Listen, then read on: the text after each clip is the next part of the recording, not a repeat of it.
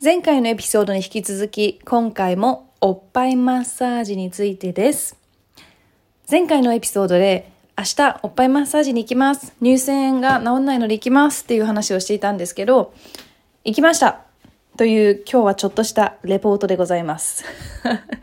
あの、おっぱいマッサージしたことある方、私すごい気になるんですけど、どこまで調べていきました？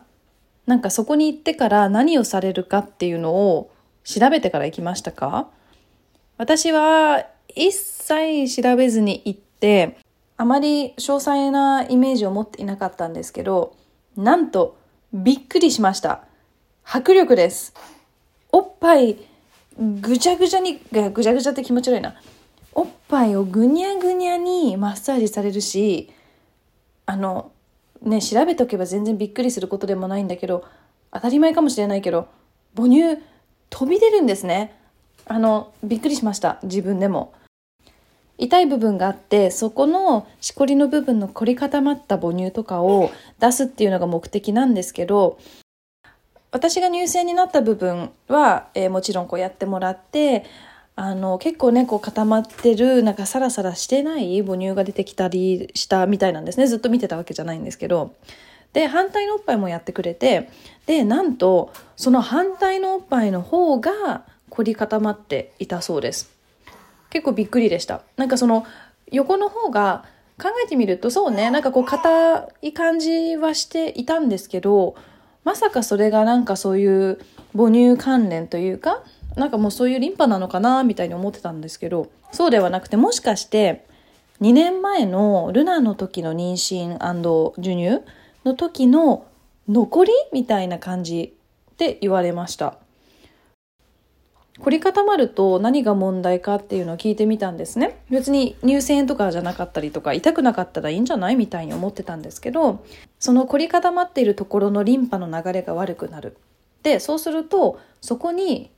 例えばねがん細胞とかがこう隠れやすくなるって言われましたそこにしこりっぽいものがあるとそのがん細胞を発見するのも難しくなるみたいでもうほんと全然そんなの知らなくてだからもちろんしこりその母乳関連のしこりががんにつながるってわけではないけどやっぱり治しておいた方がそういうリスクも下げられるらしいですね。あのちなみに私が今言ってることはただ教えていただいたことを、えーと、助産師さんに教えていただいたことを復唱しているので比較的にもしちょっと間違ってたりとか違ったりしたらちょっとご了承ください。気になる方はぜひぜひ詳しく調べてくださいね。本当にもっと早く行けばよかった。2年前の母乳例えば授乳終わるような時期に行けばよかったなーって今本当に思っててもしかして私だけかもしれないけど皆さんおっぱいマッサージってそもそも知ってました？なんかどういう人が何で行くのか全然私知らなくて、今回痛いから行っただけで、もしこの乳腺になっていなかったら、行く機会もなかったんだろうなと思って、私は今回乳腺になったことをすごい感謝してます。もし今のタイミングで行けなかったら、あの、こういうマッサージってやっぱり母乳が出ている間じゃないと意味がないんですって。その固まっていたとしても例えば2年前の塊がまだありました。でも今回例えば野良に授乳していなかったらやっぱりこのマッサージってその出すっていうのがポイントなのでそういうしこりのとこどんなにマッサージしても母乳として出なきゃ固まってる部分も出ないというところで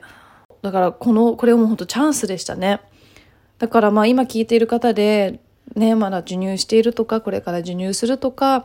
そういう方でちょっとまあチャンスがある方はぜひ検討してください。私はすごいなんかおすすめしたくなりました。なんかね、優先にならなくてもちょっと固まってるとか、出にくいとかそういう時ってあるじゃないですか。私そんなの全然トラブルとして見てなかったんですけど、やっぱり全部出してもらうとなんかすごい肩も軽くなって、なんか視界もこうすっきりさっぱり、やっぱり頭がクリアになる感じがあったので、私はもう昨日からおっぱいマッサージアンバサダーに勝手になりました。結構迫力がある、えー、プロセスなので、本当にね、言葉選ばないで言うと、本当にプシュープシュープシューって感じで、言葉でもないですね、今の音ですね。はい、もうプシュープシュープシューって感じで出てて、あの、びっくりでした。あ、こういうこと？みたいな。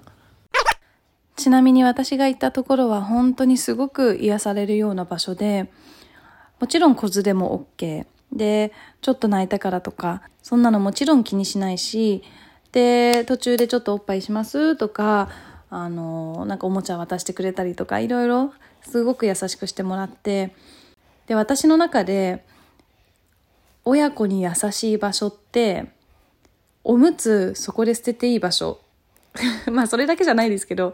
おむつを持って帰らなくていいって、なんか優しさですよね。わかります？別に私全然持ち帰ろうと思ってたし、あの全然ね、多くの人が、うん、出入りする場所だと、ね、おむつそこで捨てるって結構大変だと思うんですけど、まあ施設によりますけど、いやでも本当に優しいなと思いました。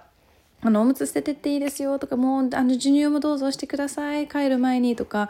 ああ、落ち着きます。そういう場所がいっぱいあると、お母さんもお父さんも、なんか、子育て頑張れますよね。今回は2回お医者さんに行って、そこで一度まず抗生物質をもらって1週間分。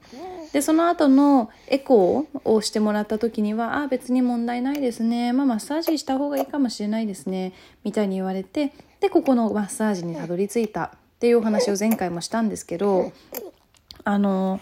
助産師さんにねその話をしたらあまあ医療的には医学的にはもしかして大丈夫かもしれないけどでもこれは痛いですねってなんかそういうところもすごく優しくあの痛みを受け入れていただいてあの私はすごくほっこりしました なので、はい、もしかしてね今ちょっとそういうので悩んでる方もいると思うのでおっぱいマッサージ。これって正式な名前なのかな？母乳マッサージ。まあ、いろいろあると思います。ずっとおっぱいマッサージって呼んでましたけど。はい。ぜひお近くで探してみてください。私のおすすめのところも、あの、知りたいっていう方、DM くださればお送りしますね。このトピックが当てはまらない方には申し訳ないです。おっぱい、おっぱい話連続で。